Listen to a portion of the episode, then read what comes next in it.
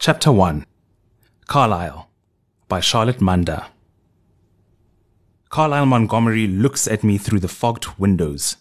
It isn't really me he is looking at, but rather the way the sky above us whispers little white crisps from its clouds.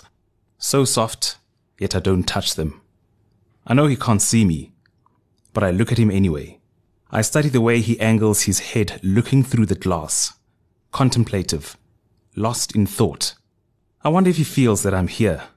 I haven't seen him in a while. I definitely haven't seen him look so normal. Carlisle was sent to the one place that makes a person feel out of control rehab. Oh, you don't think rehab does that? Well, how many times have you been forced to get out of your own head and be like everyone else?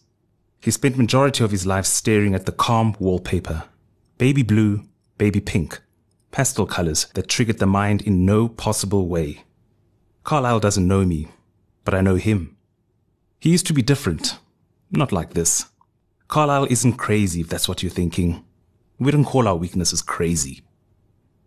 Carlisle picks at his sleeves. I know what's beneath them. If he was to lift them for you, there you'd find faded slit marks. Healed.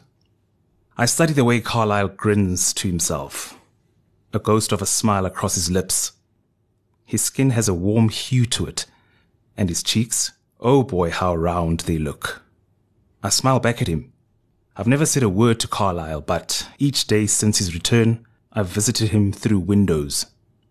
He reaches for his paintbrush to adorn the white canvas in front of him. But I don't need to see that. The only painting I want to see is Carlisle. A masterpiece.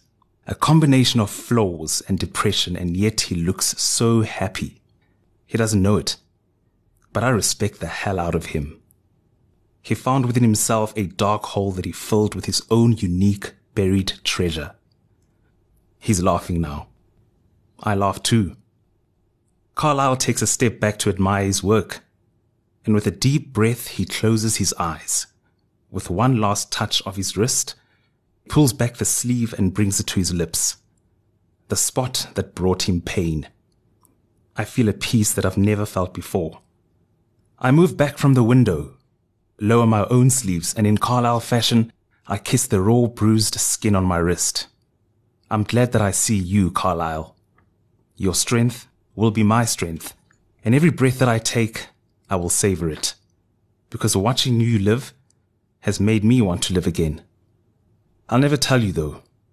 Never tell you how much I really am glad to see you. Carlisle Montgomery.